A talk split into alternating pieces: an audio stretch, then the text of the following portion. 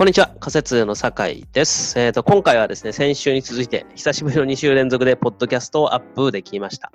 えっ、ー、と、なんかね、ポロポロとですけど、こう、ポッドキャスト聞いてますよとか、こう、家事をしながら流すのいい感じですとかですね、感想いただいたりとかして、じゃあ、頑張るかと、頑張ろうみたいなね、そういう気持ちになっています。でですね、母親の膝の人工関節手術から1週間ほど経ったわけなんですけど、思ったよりね、回復も早いようで、お医者さんが術後3日目で経った人は初めてだとか驚いてたっていうね、そういう感じだそうなんですけど、この間も病室の2階下の喫茶店まで歩いていけない状況だったんで、えっ、ー、と、このポッドキャストの配信日ですね、今日はですね、あのー、今僕が面倒見てる母の犬、この子はですね、メスのパピオンなんですけど、メスだけど名前が大豆っていう感じなんですが、この大豆をね、あの、病院の駐車場まで連れて行って合わせてあげようかなというふうに思ったりしてます。で、聞いてみたらですね、駐車場まで降りて歩いてこれるような状況みたいなんで、なんかね、やっぱりこう、この大豆がなんとなく寂しそうにしているような気がするので、まあ、どんな反応するのかなっていうのは少し楽しみですね。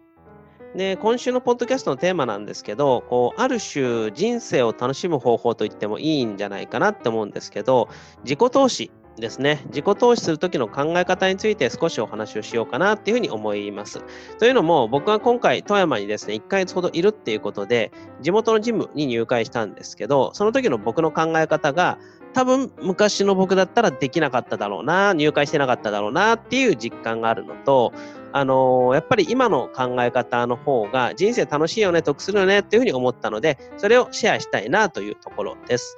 で、自己投資なんですけど、きっとですね、これを聞いているような皆さんも、いろいろと自己投資はしてきているだろうし、今もしている方も多いんじゃないかなと思うんですけど、やっぱりこう、自己投資って楽しいっていうのは根っこにあるんじゃないでしょうか。で、何かにお金とかね、時間をかけるっていうことなんで、やっぱり興味があることのはずだし、それを実際にできるっていうのは、こう自分の成長につながったりとか、それを、その成長を感じたりできて気分がいいと。で、楽しいと。あとはですね、そこにお金と時間をかけられる自分でいられるっていうこと自体に僕はすごく価値を感じたりしています。自分がちょっと誇らしいというかね、あ、ちゃんと自分の成長とかにお金を投資できる自分になったんだなっていう感じがなんかいいんですよね。でこの気持ちわかる方もいるんじゃないかと思うんですけど、まあ、そう感じられるのもあの昔はそうじゃなかったからです。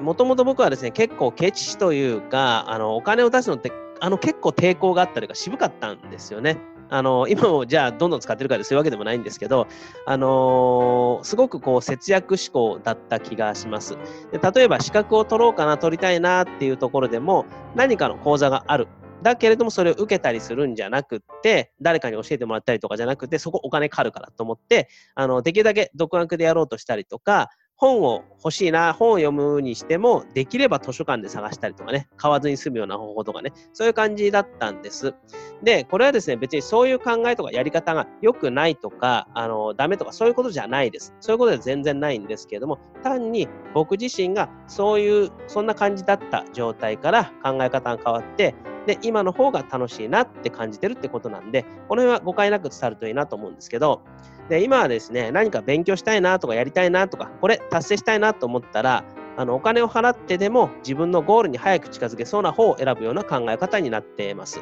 で例えばさっきちらっと言ったようなジムの入会なんですけど、ジムに入会するとき入会金がかかるんですね。で、今回入ったところは6000円ぐらいの入会金と、あと事務手数料が2000円ぐらいだったかな、かかるんですね。で、これがですね、まあ、あの、普通入る人、ジムに入る人みたいに、基本的にずっと通う予定、通うつもりだったら、その負担感っていうのはあんまりないというかね、あのまあ、しょうがないなってなると思うんですけど、今回の僕みたいにですね、最初から入って1ヶ月で通わなくなる予定、通わなくなるんじゃないかな、要は引っ越しとまた富山出るかもしれないんで、えっ、ー、と、1ヶ月で通わなくなる予定だとしたら、その入会に関してのお金って結構ね、あの、もったいなく感じるんですよ。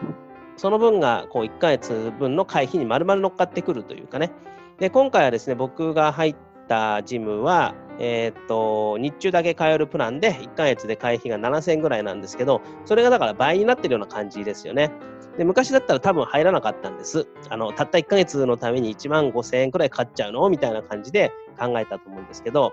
で、今回ですね、それでも入ったのはどんな風に考えたかっていうと、失うものじゃなくて、手に入るものにフォーカスをしたっていうのが大きいかなと感じています。でどういうことかというと、こう失うものっていうのはこの場合お金なんですけど、そこにフォーカスをすると、1ヶ月1万5000円か、ちょっと高いなっていう風になるんですが、こう手に入るものにフォーカスしたときには、1ヶ月ジムに通い放題、体が鍛えられてダイエットができる。で、お風呂やお風呂やサウナも自由に入れると。で、1ヶ月分、自分、あの、理想の体型に近づけると。お腹周りがスッキリして気持ちよく汗をかけて、で、そしたら、きっと仕事もはかどるんじゃねえの？みたいなね。まあ、これは理想論ではあるんですけど、あの、その可能性があるわけですよね。で、だとしたら、1万5000円払えば、その状態が手に入るんだったら、その価値はあるよなと。1万5000円で、それは安いとは言わないけど、その価値は十分にあるんじゃないかなっていうふうに考えられたんですね。で、これってどうですかね？同じ1万5000円なんですけど、ちょっと違ったふうに感じるんじゃないかなと思うんです。逆に1万5000円を節約したとしたらどうなるかも考えてみると、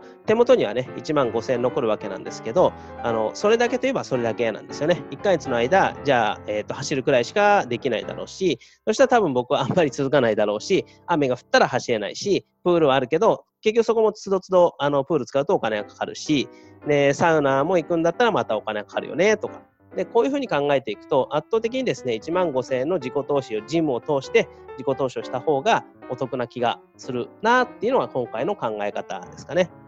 で、あと根っこにあるのは、お金はまた取り戻せると。で、仕事を頑張れば戻ってくるっていう確信があるからですね。一方で時間は取り戻せないと、巻き戻せないっていうのをこう常に意識するようにしてるっていうのもあります。で僕がですね、今いろいろと教えてもらってる人が書いた本にですね、こんなことが書いてあったんですけど、年収1000万っていうのは一握りの人しかいけないと思ってるかもしれないんですけど、会社勤めをしているんだったら、ほとんどの人は2年とかじゃなくても3年かければ1000万稼ぐでしょと。ということは、単に時間の問題で、その働く時間とか努力、工夫とかをね、2倍、3倍にすれば、それが1年に圧縮されてもおかしくないよねっていうことが書いてあったんですね。で、捉え方もいろいろあるとは思うんですけど、僕はそれを読んでですね、あ、そっか、そうだなというふうに思ったんです。どれぐらい時間がかかるかっていうのはまた別としても、僕もでも、あのどうせこれからの人生生き続けていくんであれば、1000万は稼ぐはずなんですよ。あのそれが、えーと、例えば2年、3年、4年、5年、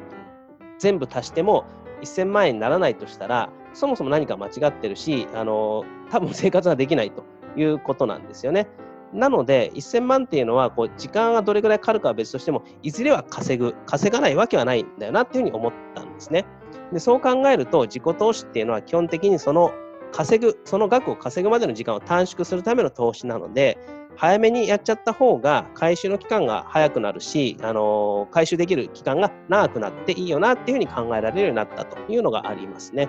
でお金で時間の短縮を買うというか、そういう感じかなと。でということもあって、お金を払って企業塾に行ったりとか、あのお金払ってコンサルとかコーチングをね、お願いしたりできるようになったっていう感じです。もちろん自己投資ってもいろいろあるんで、じゃあ僕がジムに行って年収がアップするかっていうと、そのまま直結するものでもないし、そういう意味イコールではないと思うんですけど、それでもお金以外の人生の楽しみっていうところも考えていくと、やっぱりこう、かっこいい体型の自分の方が気分がいいし、健康でいられるとも思うわけですよね。でそう考えると、やっぱりお金には変えられないよねっていうことになるんじゃないかなと。で何よりですね、さっきも言いましたけど、自己投資って楽しいんですよね。あの自分が勉強したいことを勉強できるわけだし、経験できるわけなんで、あの楽しいと言ってもね、例えばひたすらゲームが楽しいからそこに課金するとかちょっと違うっていうのはまたわかると思うんですけど、お金を払って自分が成長できる、楽しい経験ができるんだったら、お金をして、えーと、お金を節約して成長しない、楽しい経験をしないっていうよりもいいんじゃないかなというふうに思うわけです。人生が楽しくなるんじゃないかなと思うわけですね。でもちろん、これ限度もあると思うんです。あの何でもかんでもやりたいからやるとか、あのお金が実際にないのに借金してまで自己投資するとか、そういうことでもないとは思うんですけど、多分、多分ですけど、やりたいな、でもなっていうような感じに迷っているんだとすると、それはきっとあの絶対に無理な自己投資とかじゃなくて、その気になればできなくはない自己投資なんじゃないかなって思うんですよね。だとすると、僕は絶対にやった方が楽しい人生になるんじゃないかなというふうに思ってるわけです。